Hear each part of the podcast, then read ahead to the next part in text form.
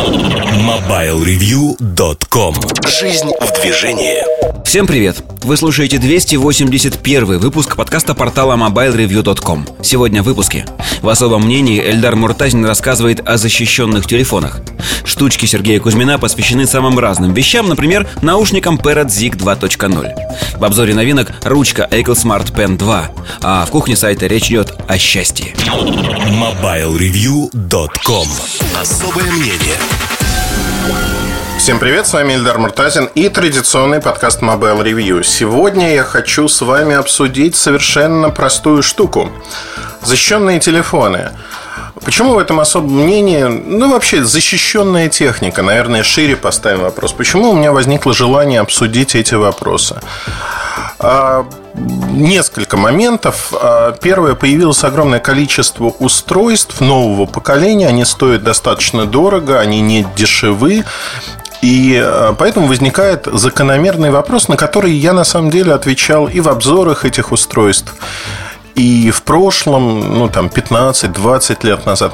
Но эта тема всплывает каждый раз снова и снова. Теперь у меня есть новый опыт, о котором я могу рассказать с точки зрения производства э, таких устройств, с точки зрения разработки таких устройств, тому подобных вещей. А, поэтому, наверное, будет интересно. Первый вопрос, который всегда задают люди, ну вот обычный массовый потребитель, он говорит, что я хочу, чтобы мой телефон был максимально защищен. Я готов, вот если у меня будет вот такой-то флагман, и в этом флагмане будет защита э, такая-то, такая-то, я готов за него переплатить там 100, 200, 300 долларов. И, в общем-то, люди искренне говорят. Но они также искренне заблуждаются, потому что, когда доходит до дела, это подтверждается продажами на рынке, они выбирают более дешевую модель без защиты вовсе – Почему?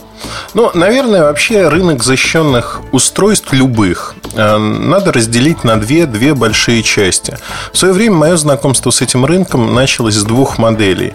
Это была модель от компании Ericsson, которая рекламировалась как для рабочих, их сменов и тому подобных вещей. Э, вещей, людей, конечно же. А модель продавалась, знаете, в таком блистере, круглый цилиндр. По тем временам это было, ну, своего рода ноу-хау.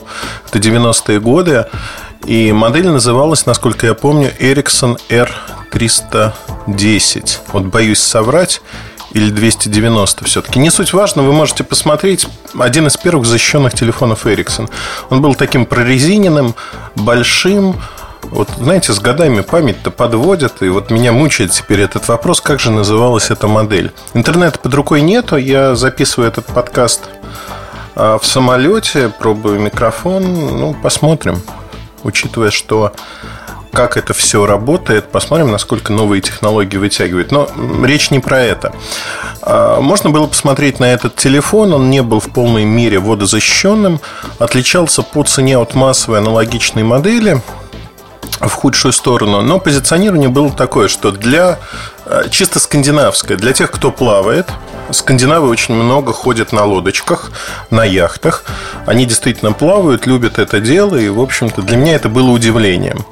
Но, тем не менее, они это любят, поэтому и летом, осенью, весной, в общем-то, много. Зимой в меньшей степени, но много ходят под парусом, много ходят на катерах лодках, поэтому для них это было важно. Ну и вторая группа – это некие профессионалы, например, рабочие, Чуть позже появилась модель 6250, это я точно помню от компании Nokia. Там было несколько решений, ну, необычных для рынка. Можно было измерить уровень шума в децибелах, например. То есть это нужно на самом-то деле дорожным рабочим, потому что есть нормы по безопасности, когда им нужно носить специальные каски с э, звукоулавливателями, такими ушками, как у танкистов фактически. А когда им не нужно этого делать. Ну, в общем, профессиональный инструмент, если хотите. И здесь, конечно же, когда была презентация в России, этого устройства показали совершенно шикарный ролик, где на джипе по финскому бездорожью э, это было очень смешно. Едет врач, и вот э, его телефон не подводит, потому что он падает в грязь, он падает в снег. Телефон, конечно же, не врач. И продолжает работать. И рабочие, которые вот в таких спецовках э, яркого красного или оранжевого цвета, не помню, какого цвета были спецовки, в этом ролике разговаривали. То есть это тоже было частью их работы, частью образа. Вот такое позиционирование. Телефон был достаточно дорогим, порядка 500 долларов. По тем временам для России это было дорого. И, в общем-то, он не пошел в массы, остался нишевым. Да и по миру продажи были не очень высокими. Вот, наверное, тогда и начинался тот самый массовый рынок защищенных устройств. Но тогда он отличался тем, что устройства были на уровне других моделей. Они фактически базировались на серийных образцах и никак не отличались от того, что предлагали производители массовому потребителю. Вы покупали Ericsson или Nokia, не суть важно. И получали ровно тот же уровень комфорта работы, как и в обычных моделях. Со временем все изменилось. Со временем скорость разработки новых моделей она уменьшилась с появлением платформ, таких как Android, например, и платформ аппаратных. То есть э, надо понимать, что любое устройство это аппаратно-программный комплекс. Если у нас есть программа, это Android, а аппаратная составляющая может быть от Mediatek, Qualcomm, кого-то еще. Это такие кирпичные блоки, из которых строится вот этот дом видеоустройства. Конечно же, когда у вас есть готовые блоки, скомбинировать их, добавить ту или иную камеру, добавить драйвера в софт для того, чтобы она нормально работала, изменить как-то алгоритмы, это проще. И получилось, что когда вы начинаете разрабатывать устройство, у вас есть некоторые ограничения. Вам нужно знать точно, из какого строительного блока вы будете создавать фундамент. Что такое фундамент? Это печатная плата устройства, планшета или телефона.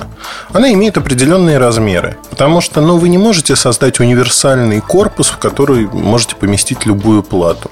На плате есть выходы то есть печатная плата, гексолитовая или не гексолитовая, не суть важно, многослойная, на ней есть выходы для кнопки э, включения, регулировки громкости, микро-USB или другого разъема и так далее и тому подобное. То есть эти кнопки где-то размещены.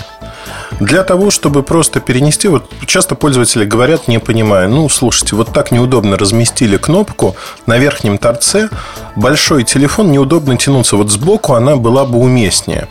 Вы думаете, что производитель там безвестного китайского телефона этого не понимает? Понимает. Но он берет тот строительный блок, который ему доступен. И для того, чтобы перенести на платье просто кнопку в другое место, не на несколько миллиметров сдвинуть, а именно перенести на другой торец. Надо переделать целиком плату. Зачастую у таких производителей денег на это просто не существует, их нету. И поэтому, когда мы обсуждаем защищенные устройства, надо понимать, что берут то, что существует, берут то, что дают, по сути. А берут то, что дают, и не разрабатывают сами. Крайне небольшое число компаний разрабатывает что-то самостоятельно. Почему? А причина очень простая, это рынок не очень большой.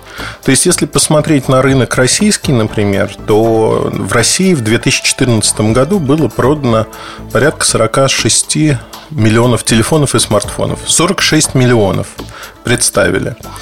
Как вы считаете, вот просто задумайтесь, какое количество всех защищенных моделей э, телефонов было на рынке? Ну, там, в штуках, да, в штуках с точки зрения количества моделей. Давайте вы подумайте чуть-чуть, я пока не буду отвечать на этот вопрос. А теперь представьте, сколько все они совокупно продавались и в каких объемах. И превысили эти продажи какую-то значимую долю рынка. Я могу сказать, что моделей было чуть более десятка. Если брать на круг с неизвестными, официально непоставляемыми моделями, то это будет несколько десятков, там порядка 30 с небольшим моделей. А общий объем их продаж не превысил миллиона штук. Не превысил причем сильно не превысил. То есть даже до миллиона не дотягивает. И основные продажи приходились на очень-очень дешевые кнопочные звонилки, которые стоили порядка 50 долларов. То есть это Tixet 510, например, это Senset недорогой, это Raggear 128 Marine. То есть это модели, которые стоят очень дешево. То есть кнопочные звонилки, неубивайки, которые многие люди покупают как запасной телефон, как телефон детям, как телефон в поездку на пляж или что-то подобное. То есть, по сути, мы говорим о том, что этот рынок, этот рынок неубиваемых аппаратов, он очень своеобразный. И когда вы не получаете с рынка, это не массовая ниша ни в коем случае, когда вы с рынка не получаете деньги, вы не можете вкладывать эти деньги в последующие разработки. А, это первая проблема. То есть денег в этом сегменте не так много, они существуют, но их не так много. И в первую очередь это связано с тем, что заказчиками являются, как правило, крупные корпорации. Есть очень серьезный рынок защищенной техники а, под названием Panasonic – я наверняка могу сказать, что вы не слышали, не видели эту технику, скорее всего. У них есть, например, защищенные ноутбуки TouchBook, на которые можно проливать кофе, воду, нефть, поджигать, бросать, топить, они будут работать. А тачбуки в зависимости от комплектации могут стоить там, от 2,5-3 тысяч долларов до 15-20 тысяч за штуку. То есть в самой максимальной комплектации это устройство, которое выдерживает попадание гранаты. Я абсолютно не шучу, видел ролик, в котором в комнате взрывали, ну, в таком бетонном бункере взрывали гранату, и вот такой армейский ноутбук, он выживал. Понятно, что вы не можете пойти в соседний магазин электроники, купить такой ноутбук и радоваться, что вы выживете, возможно, прикрывшись от гранаты этим ноутбуком. А, тем не менее, такая техника существует. Это профессиональная техника, профессиональная по применению в первую очередь. То есть люди, кто покупает такую технику, они понимают, за что они платят, как они платят и что они получают в итоге. Они готовы мириться с тем, что там стоит не самый быстрый процессор, не самый новый процессор, потому что даже Panasonic сталкивается ровно с тем же разработка корпусирования идет под конкретную электронику, под конкретную плату. Потому что в зависимости от того, как размещена электроника, ее надо по-разному защищать. И здесь, конечно, возникает проблема, что цикл разработки таких устройств, он отстает от цикла рынка уже, не успевают. Все компании не успевают, исключений нет. Если разработать э, современный смартфон на Android займет ну, порядка от 3 до 6 месяцев вот из строительных кирпичиков собрать его, а по стоимости это будет, ну, с учетом того, что вы закажете дизайн и какой это будет дизайн? Ну, от 50 до 150-200 тысяч. Так, если брать массовую модель, простую, с минимальными доработками, то разработка модели защищенной именно доводка до ума. Изменение дизайна, как правило, невозможно, но доводка модели до ума, она займет полгода. Разработка с нуля будет стоить 300-500 тысяч и год-полтора. То есть вы видите, что временные рамки совершенно другие, они очень сильно отличаются. Дальше есть еще один момент, который, в общем-то, надо принимать в рассмотрение и внимательно глядеть на него. На этом рынке, когда мы обсуждаем продажи, все-таки это массовый продукт для обычного потребителя, не профессионалов. А, тут я очень долго думал, как их разделить как разделить людей на профессионалов и непрофессионалов, и потом в какой-то момент меня озарила очень простая мысль. Наверное, профессионалами в этом аспекте можно назвать всех, кому такие устройства покупает их работодатель.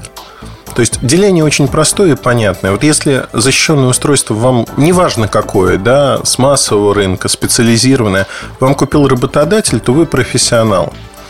Я ни в коем случае не хочу там, оскорбить людей, кто профессионально занимается э, трекингом, кто профессионально охотится или делает что-то подобное. Безусловно, они профессионалы.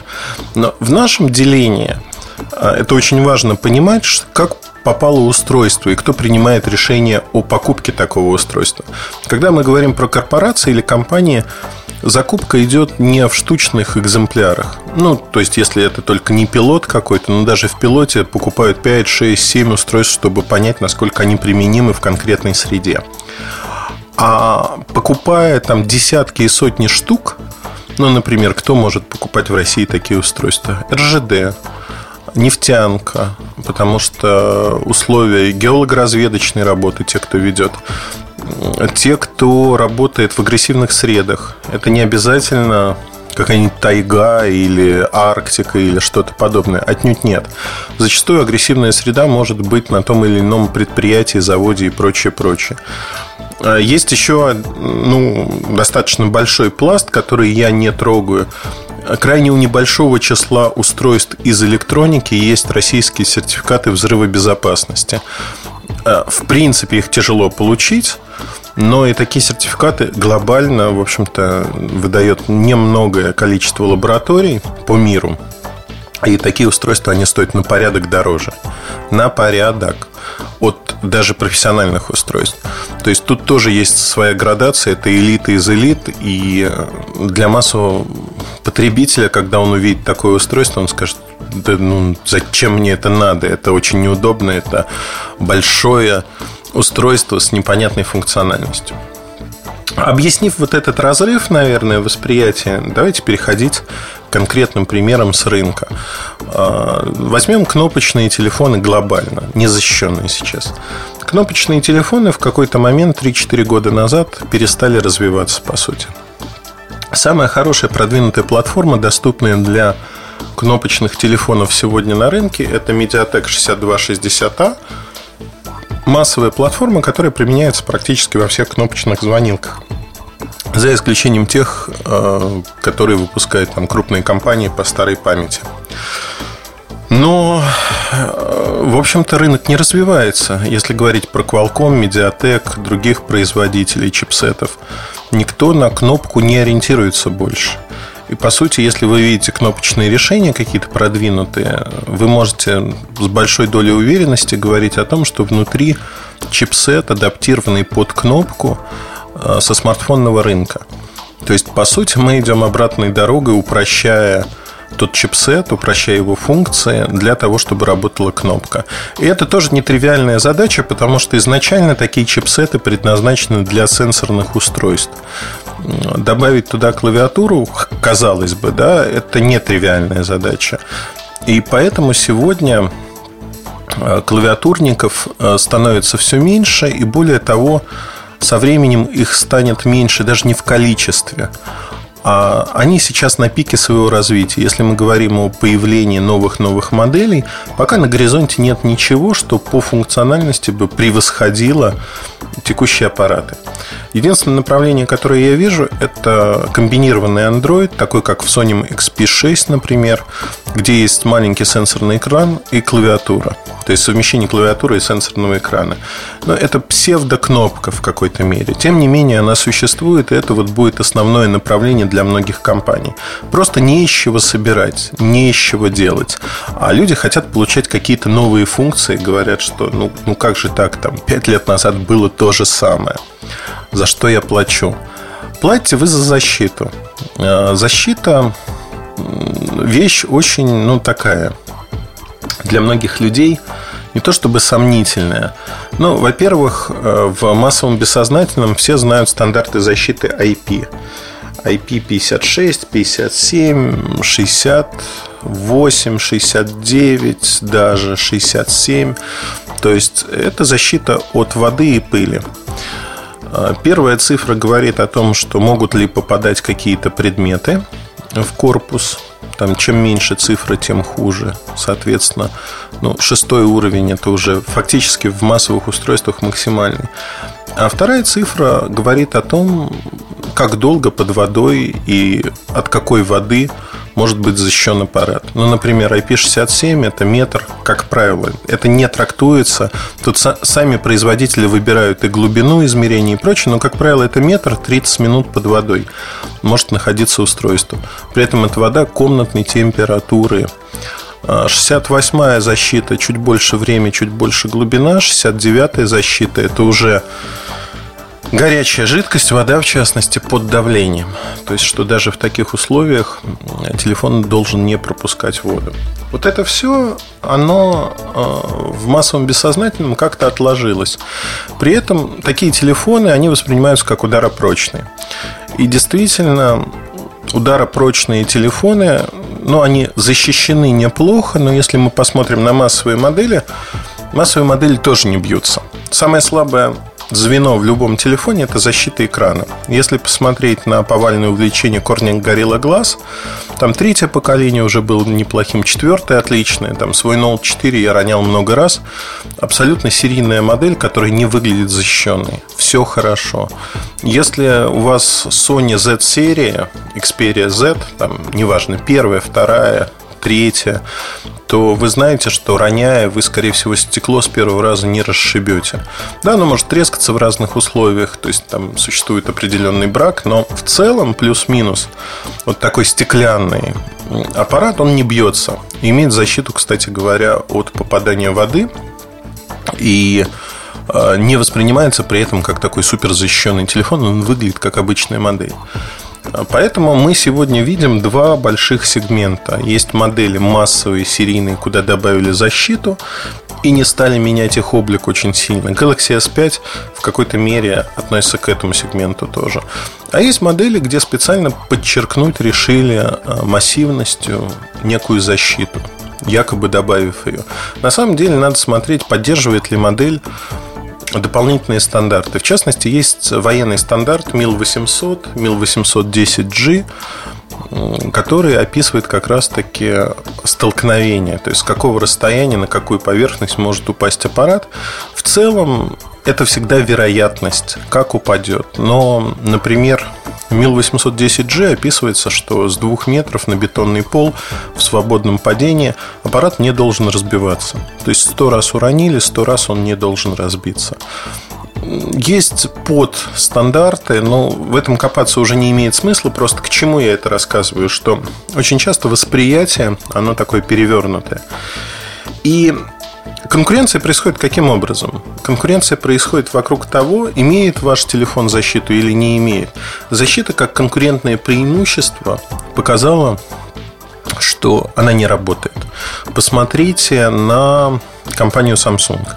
Компания Samsung около года назад, чуть больше, решила, что посмотрев на Sony, что защита это такая вау-фишка, и многие люди, вот раньше у нас не было защиты, сейчас добавится защита от воды и прочих вещей, и многие люди начнут радоваться. На самом деле нет, этого не произошло, и этого не произошло по многим причинам. А, выпустили множество моделей, S5 Sport, S5 Active, S5 с такой-то защитой. Они были защищенными, в том числе от падений, если про актив тот же говорить. В Россию не поставлялись, не продавались. Но самое главное, что такие аппараты стали своего рода, ну, как правильно сказать, ну, мерилом неуспеха подобных моделей. Продажи были маленькими. Зачем покупать S5 актив, если IP67 защиты уже есть в S5? Зачем? Смысла никакого нет, а стоит он на 200 долларов, 200-250 долларов дороже. То есть, по сути, массовые модели вытеснили то, о чем я говорил в самом начале. Оказалось, что не нужно рынку, не нужно людям вот получать такого рода устройства в огромных количествах. И это, конечно, стало своего рода испытанием. Испытанием для многих. И сегодня я могу сказать, в общем-то, вся логика э, развития событий доказала, что не происходит ничего. Люди не выбирают такие устройства. Это скорее было во вред всему рынку защищенки, назовем это так. И во вред. Ну, потому что кто будет разрабатывать то, что не пользуется массовым спросом? Зачем? Вот попробовали, причем для Samsung вообще характерно, когда какая-то концепция начинает развиваться, Samsung пытается ее массово продавить. То есть они выпускают не одно устройство, а целый ряд устройств. Тогда же появился Galaxy Tab S Active, защищенный планшет, который можно ронять, топить. Одним словом, делать с ним все, что угодно. И э, вот такие устройства, они не пошли на рынок, потому что более массовые устройства оттягивали на себя продажи. Да, для рынка в целом это стало для сегмента B2B, для бизнеса, для корпорации, это стало хорошим предложением, но опять-таки оно не массовое, с ним надо работать, с ним надо создавать продажи, работать с этим сегментом. И не только у Samsung, у многих компаний не получается. Поэтому на сегодняшний день кнопка, повторюсь, умирает, по сути. А если мы говорим про сенсорные телефоны, они, в общем-то, развиваются, но развиваются достаточно медленно. Например, три года компания Sanim три года создавала свой смартфон, точнее, платформу для смартфонов, и две модели уже есть, XP6, XP7. Самые защищенные аппараты со всех точек зрения. Очень приятная резина, очень приятная защита. А, защита IP69 а, не только от погружения, от ударов до 4 джоулей удар, ударную нагрузку выдерживает экран до 2 джоулей. Но, то есть, фактически, это устройство, которое от агрессивной среды защищен, защищена эта резина, то есть можно в кипящее масло кидать, в нефтепродукты и прочее, прочее.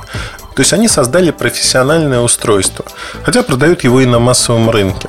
По сути, пытаются взять и оттуда, и оттуда. То есть это лучшее с двух рынков, а, с двух сегментов рыночных. Потому что продавая только в одном сегменте, неважно в каком, добиться успеха невозможно. Если посмотреть на китайский рынок, то вы увидите очень простую штуку. Ну, например, да, в качестве доказательства я приведу, наверное, рынок планшетов. Защищенных планшетов практически нет в мире. Их можно пересчитать по пальцам руки. Вы приезжаете в Китай, ищете в Китае защищенные планшеты и понимаете, что ничего нету. Вот я в апреле поеду на выставку в Гонконг. Каждый год я туда приезжаю в надежде, что я найду что-то интересное. Либо нет хорошей защиты, либо это устройство настолько ужасное и специфичное, что даже брать в руки его не хочется. То есть нету. Почему? Да потому что рынок планшетов еще меньше, чем рынок телефонов. И, соответственно, вот все те же правила, что ниша маленькая, никто не хочет инвестировать, никто не видит отдачи, все это вместе говорит о том, что а зачем? Зачем мы будем все это делать, если вот все это происходит таким вот незамысловатым образом? Поэтому для пользователя надо понимать, что Рыночные условия сложились так. Защищенные телефоны – это не массовый продукт. Это небольшая ниша на рынке. Они нужны не всем. Они нужны тем, кто четко понимает, зачем они нужны. При этом я хочу подчеркнуть, знаете, вот многие говорят, что меньше функциональность значит хуже. Но все зависит от того, как вы будете применять такое устройство. Я приведу из своей жизни пример, когда девушка на лабутенах, такая модная обувь, красивая очень, приехала на охоту. На охоту на модных э, полусапожках, ну или там в туфлях модных, неважно. И что я хочу сказать? Ну вот она приехала, да, нашли быстро ей такие кирзачи, в которых она щеголяла, но одежда вся тоже соответствовала, но на своих этих э, ботиночках она бы не ушла далеко. Почему? Ну, потому что всему свое время и место. Большая часть из нас живет в городах, им не нужны защищенные телефоны. Вот для меня, например, когда я еду в какой-нибудь поход на море, на пляж даже, отдыхать просто на пляж, я беру для смартфона либо защищенный чехол, либо э, я беру с собой телефон защищенный, который не жалко закопать в песок, не жалко уронить в воду. Там с Galaxy S5 я много раз плавал далеко от берега, фотографировал берег с него. Ну, потому что это удобно. Удобно во всех смыслах. Там Sony, например, плавать я не могу, потому что он скользкий, зараза.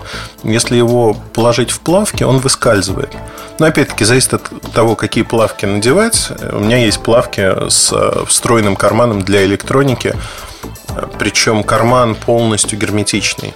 То есть можно туда такие большие а-ля шорты плавки, туда можно спрятать вплоть до маленького планшета.